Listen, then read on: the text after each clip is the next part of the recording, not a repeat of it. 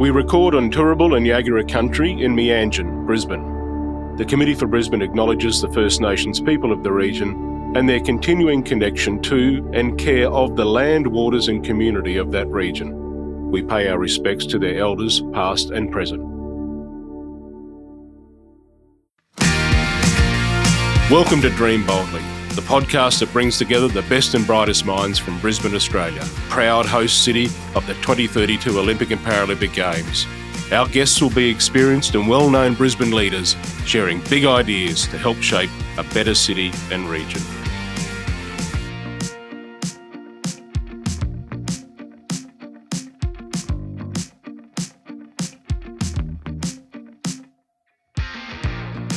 Our guest is Kylie Blucher, Managing Director of Nine Queensland and Nine Northern New South Wales, and President of the Committee for Brisbane. At 15 years old, Kylie had her first job at Kmart in Woodridge, where she learned more lessons than she did pocket money. Fast forward to today, and we can all agree that the lessons Kylie must have learned then and since have been invaluable. Today, Kylie has unmatched knowledge of the Australian media landscape with more than 25 years' experience in television and radio She's a highly accomplished media executive with a passion for giving back to the industry and our city of Brisbane. Welcome, Kylie. Thank you for having me. It's lovely to be here. It is fabulous to have you here with us today. Kylie, after hearing the introduction to this episode and the first steps in what has been an absolutely huge career for you, take us back to those formidable Kmart days and the important lessons that you learned on the checkouts. Yes, well, I don't want to overstate my role at Kmart. I certainly wasn't strolling the floors of management. I was a checkout chick. Uh, it was my Thursday night, Saturday morning job for pocket money, as you mentioned. It was fantastic. It was something my mother very much encouraged and ensuring that one, there was balance in my life, that, you know, there's schoolwork, there needs to be sport or music or arts, but you should also understand and start to appreciate the value for, of money and the importance of working for that money. And it was, you know, thrown in the deep end of the checkout chicks uh, cohort at, in Woodridge. And at that stage, which I didn't realize at the time, it was the store with the highest turnover in the country. Wow. And it was way back when Kmart wasn't that cool. Yeah, like they didn't today, even have the good furniture there. They didn't. they had very little, I must admit.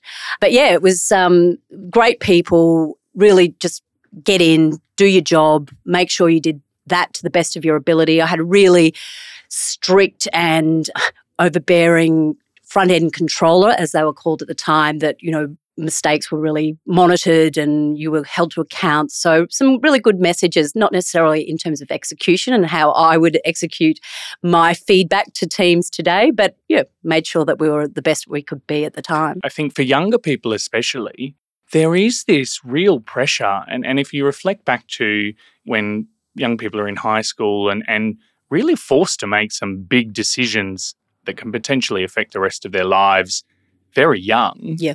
Did you always know that a career in media was your calling? Look, I certainly had a leaning, and that was probably brought about.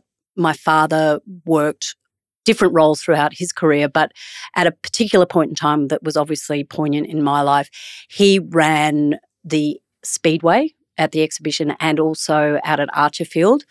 And it was really in terms of promotion and marketing of those events. And that kind of whet my appetite in that world. Mm. And I also had a relative that worked in radio. So there was kind of in the peripheral something in that that draw i guess caught my eye and so that was always there as an, something i wanted to explore and to the point where certainly when i was at high school i really sought work experience opportunities in my school holidays and really worked to you know try and get my head around well what does that look like and what are the career opportunities? Because i you know other than what you hear on air and i definitely was never going to be someone that wanted to be behind a microphone or in front of the camera. It was sorry it was, no that's that's fine but it's it's just not what excites me. So mm. but certainly dealing you know working to build audiences and client engagement and being able to find, you know, creative solutions and so on. That was kind of the part of the business that really excited me and ultimately ended up on the path that I went down. Mm.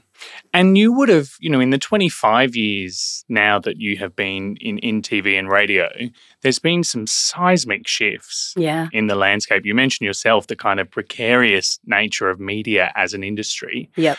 What would you say are or were the safeguards that have allowed you to to really build an incredible career in what can be quite a fickle industry? Yeah, uh, look, I think not being you're always fearful of change is daunting at any stage, but really embracing it when it comes along. For me, the great thing about the media industry and how audience consume their media now, it's so different. And unless you evolve and adapt quickly, then you are really going to be left behind. So I think for me, it was, you know, from when I moved from radio into television. And, you know, when I went into television, there were literally three commercial stations that's it. Mm. And three commercial channels. All of a sudden, then there was a digital suite of channels opened up on the spectrum. So we kind of doubled there, but then there was a subscription business, a small thing that you might have heard of called Foxtel. So the entire industry has really just grown and evolved, fragmented, which again is a terribly terrifying word when you first hear it and you're trying to protect audiences. But the reality and how you adapt, I think, from any successful media business is embracing it. Mm. And so, with a career that has taken you all over the country and continues to provide opportunities, I imagine, to do so. What is it about Brisbane that grounds you here and that makes you so passionate about this city and its people in particular? Oh, look, there's no doubt family and friends and that livability piece that makes connection to family and friends, connection to and relationships that you can have with your cohort, your colleagues, your business partners. You're able to do that in Brisbane. It's such a collaborative, from a business sense, it's such a collaborative market. If we can create a livable city or maintain a livable city, we will attract more and more talent to the city. And for me, it's about then representing what the audience changes are. And you know, the, there's some data that's running around, and it's it's been pressure tested that our population growth by 2040 is going to grow by about 43 percent. Now that's fantastic, and there's so many opportunities and growth, and you know, in terms of the economic potential in that space is amazing. But for me, the exciting thing is, okay, well that's great, but how does the city grow up with that kind of growth responsibly and ensure that we protect what we have today. I think it's it's fascinating as you've just touched on, you know, the opportunities with organizations like BEDA and the Committee for Brisbane that brings together so many different businesses and organizations and to your point sometimes competing businesses or businesses operating in the same space but I think an opportunity like the Olympic Games has forced a refocusing for a lot of businesses. There does seem to be this greater sense of collegiality where the opportunity is not at an individual business level, but an acknowledgement that the most valuable, leverageable asset is in fact the city. Have you felt and experienced that? Yeah, definitely. I think it's again, if the environment isn't right, the business isn't going to be right.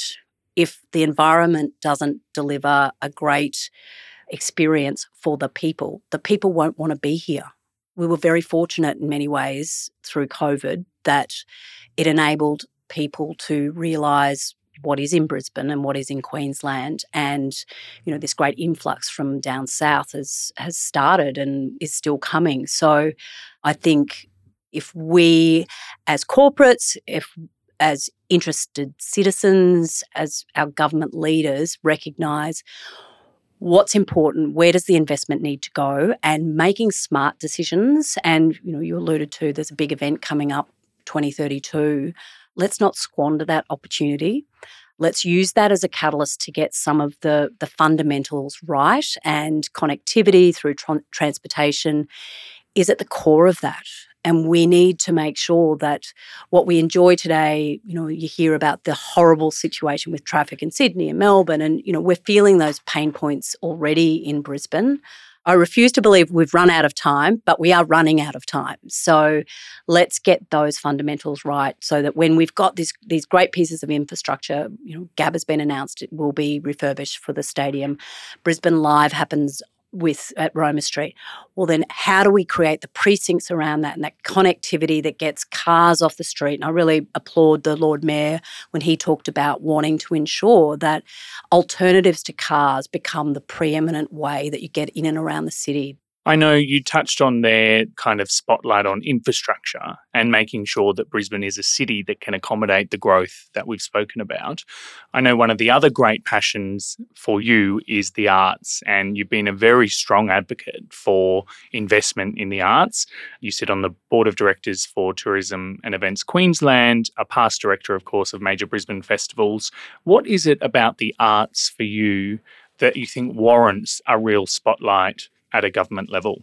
Yeah, oh, look, the arts humanises us all. It connects people. It gives you a sense of place and purpose through. And I, I don't have a, a particular favourite in the arts disciplines. There's different parts of each area that I find enjoyment from. But it is so critical for us to support local artists to be able to tell our stories. And that's, you know, even more imperative, I think, from a First Nations perspective. It's such a rich vein for us to, you know, in Queensland, we have the two oldest living cultures, and the, we're the only state in Australia to have that. So, with this horizon of 2032, uh, again, let's get on with discovering and investing in those local voices, that local talent, so that we can tell a really authentic story when 2032 in the world's eyes. And, you know, the Olympics, an incredible sporting event. It is the creme de la creme, but it's also the biggest marketing event that happens globally. So here's our chance for one, from a brand perspective for Brisbane to really stand out. And you'll never have a, a bigger megaphone than we are at that point in time. I love your lens a moment ago about the Olympics not only being the number one sporting event, but also a marketing event. With your expertise in that space, what is your advice to Brisbane businesses, big and small, about how to best capitalize on this opportunity that the city will have over the coming years? Sure. Well, we'll have some excellent broadcasting sponsorship opportunities. I would be uh, not doing my job without uh, acknowledging. Oh, look, I just think over the next nine years, I would really be considering the main event is going to be there, and you'll either have a budget to play on that main stage or you won't. But there are so many opportunities that you can build great brand awareness and connection to the city and to the people of the city by investing in whether that's athletes who you know, and Nat Cook is currently setting up, uh, well, she's set up a business that really focuses on life after games. And how do you financially enable an athlete to see their full potential and then be financially sustained post games and post events? So there's an opportunity. There's a plethora of talented athletes around Southeast Queensland right now. The AIS is located right here. So the gold medal machine is alive and well. So, from a business's perspective, they're not just athletes. In most cases, they're really smart, clever, young thinking people. Think about su- supporting those people and building those connections at the grassroots so that when the glory comes, you're inherently linked, your brand's inherently linked to their success. And that works for the arts as well, supporting there.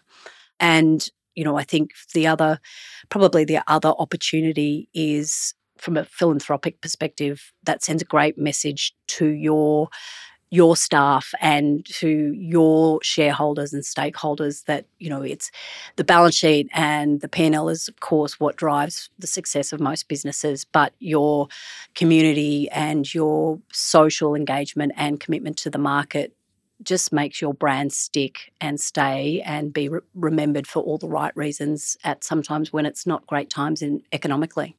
We touched on your love for the arts and I know that one of the other things that you're very passionate about is developing the next generation of media professionals and, in particular, women in the media.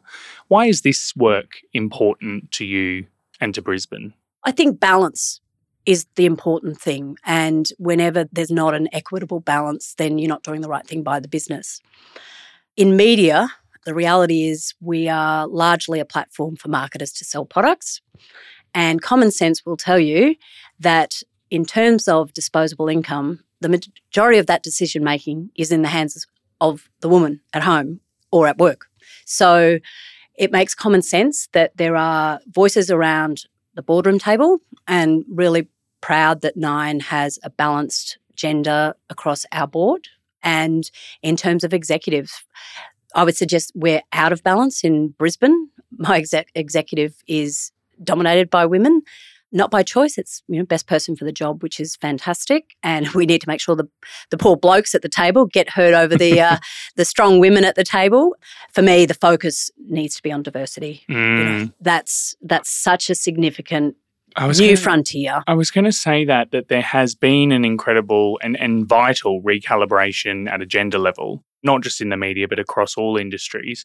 But there is still a long way to go in terms of diversity and diversity in all its forms, not just cultural diversity. It was only this morning that I saw on ABC News breakfasts a reporter who's a wheelchair user. Yep. And I thought, gosh, I cannot remember another time, certainly in recent you know, memory, that I have seen a prominent, high profile program where the talent on my screen is is a wheelchair user. One hundred percent, and it's such an opportunity, right? And the, you can't be what you can't see. I often is aligned to First Nations people, and gee, there's a lot of work to be done there in media and across all sectors in that regard. But whether it's ability, disability sector, there's there are just needs lenses changed and rethinking in terms of well, what what does our business look like? And if it doesn't reflect the broader population, then you're not going to be relevant for long. And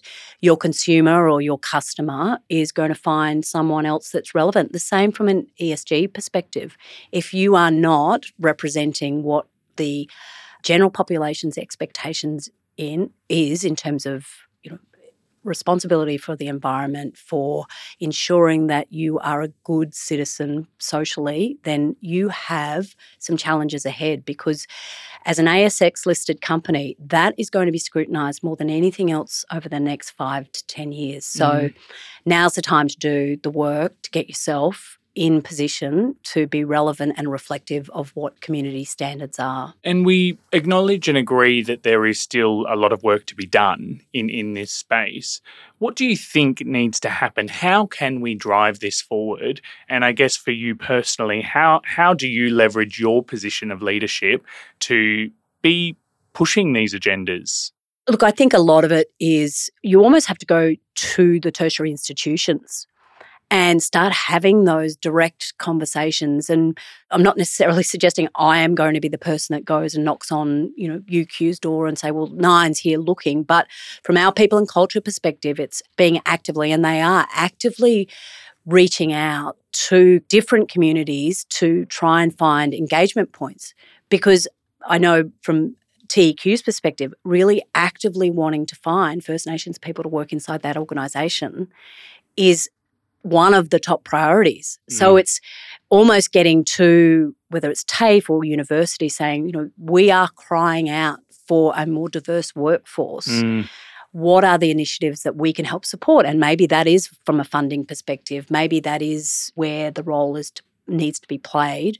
But certainly opening up the conversation that this is the need, mm. this is what we're wanting and looking for help us provide the pathway and whether that's through internships or you know old fashioned work experience giving those opportunities. And you know it's too easy i think still to go oh well i know this person mm. and that's an easy solution. We probably have to be more creative and work a bit harder to get the outcomes. The dream boldly podcast is co-presented by Aruga, and you mentioned there the need for businesses who are genuinely interested in driving change to be investing at that much earlier stage. We launched with QUT a pathway scholarship for BIPOC culturally and linguistically diverse and first at university students, specifically to offer a 16 week paid placement for diverse individuals to come through our ranks because we, you know, it was the same people applying for the jobs. And how good. We look around the team and, and, and acknowledge ourselves that there's a lot of work to do as a business. But through that process, and it's been an interesting one where we're about to enter our third year of recruitment for this scholarship, but we've almost realized that it even needs to start sooner. Yeah, you know, right. At a high school level and providing those role models even younger. Yeah, that's interesting. Because it's only a certain number of people who are entering those traditional structures of universities and higher education as well. So, you know, I guess you've got to start somewhere, right? Yeah, you do. And congratulations to Aruga. That's amazing. And, you know, what I love is not diminishing your business in any way, but on a scale level, Mm-hmm. That's a big investment for a company of your size to go to that extent. So, you know, if if you can do it and it's worked successfully, that just encourages companies of scale to invest more and see, you know, some really good outcomes. In the spirit of this podcast, Kylie, I'd love to hear from you. What are your hopes and aspirations for Brisbane more broadly? I would like to think that Brisbane as a location in Australia is understood and known post 2032. That when you travel and you say, when I'm in the middle of New York and someone says, Where are you from? And I say, Brisbane. I go, Where's that? and that ultimately changes. But also, they know Brisbane for what the smarts that we've got. And one of the things that the opportunity of the Olympics brings, you know, expertise around sport tech. Let's biomedicine. What are we going to create and be known for as a, you know, a region specialist as an outcome of going to a global market and what's going on at UQ and at all of our tertiary institutions in terms of research and medical developments is world class. So, how we supercharge that so that we can sell that story into the Olympics, that's, I want us to be known for one of those disciplines. What that is, I don't really care, but we need to find that opportunity that's a sweet spot for Brisbane. And, you know, if they if they say Brisbane or Brisbane, I don't really care. um, but yeah, at the moment we don't. Sydney, Melbourne might get a mention, but we're certainly not mentioned in most parts, and that needs to change. Thank you, Kylie, for your passion for Brisbane, your investment in Brisbane, and especially in the Committee for Brisbane. It's been a pleasure to chat. Thanks so much for having me. Thanks for listening to Dream Boldly. This podcast is brought to you by the Committee for Brisbane in association with Aruga. The Committee for Brisbane is an independent, not for profit organisation whose vision is for Greater Brisbane to be the world's most livable place. To find out more, please visit committeeforbrisbane.org.au. Please remember to rate and share the show. See you next time.